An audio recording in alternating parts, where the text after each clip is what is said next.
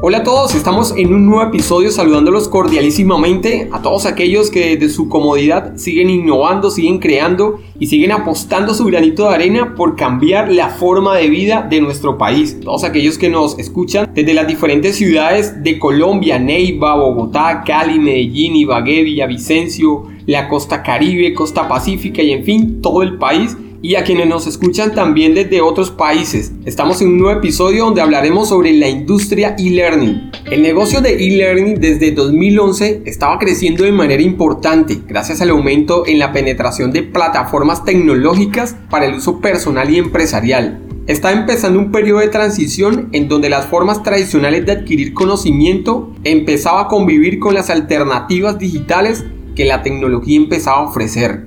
Para este año, la industria e-learning alcanzaba 35.6 billones de dólares, con un crecimiento exponencial en los siguientes años, que habría un espacio a la entrada de más jugadores oferentes de un servicio de educación online a todo nivel. Esta industria tiene tres grandes segmentos de mercado hasta el momento, que son educación primaria y secundaria, educación superior y entrenamiento empresarial, siendo esta última un 15% del total de la industria. A nivel mundial, tres eran los principales jugadores de la industria. Coursera, edX y Udacity.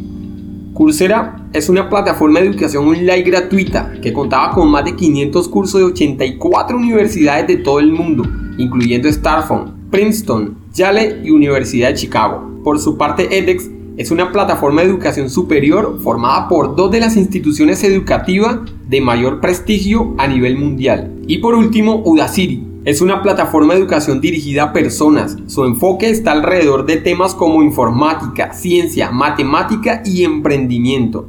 El e-learning avanza y crece a pasos agigantados en todo el mundo. Ya no se trata del futuro del aprendizaje, sino del presente.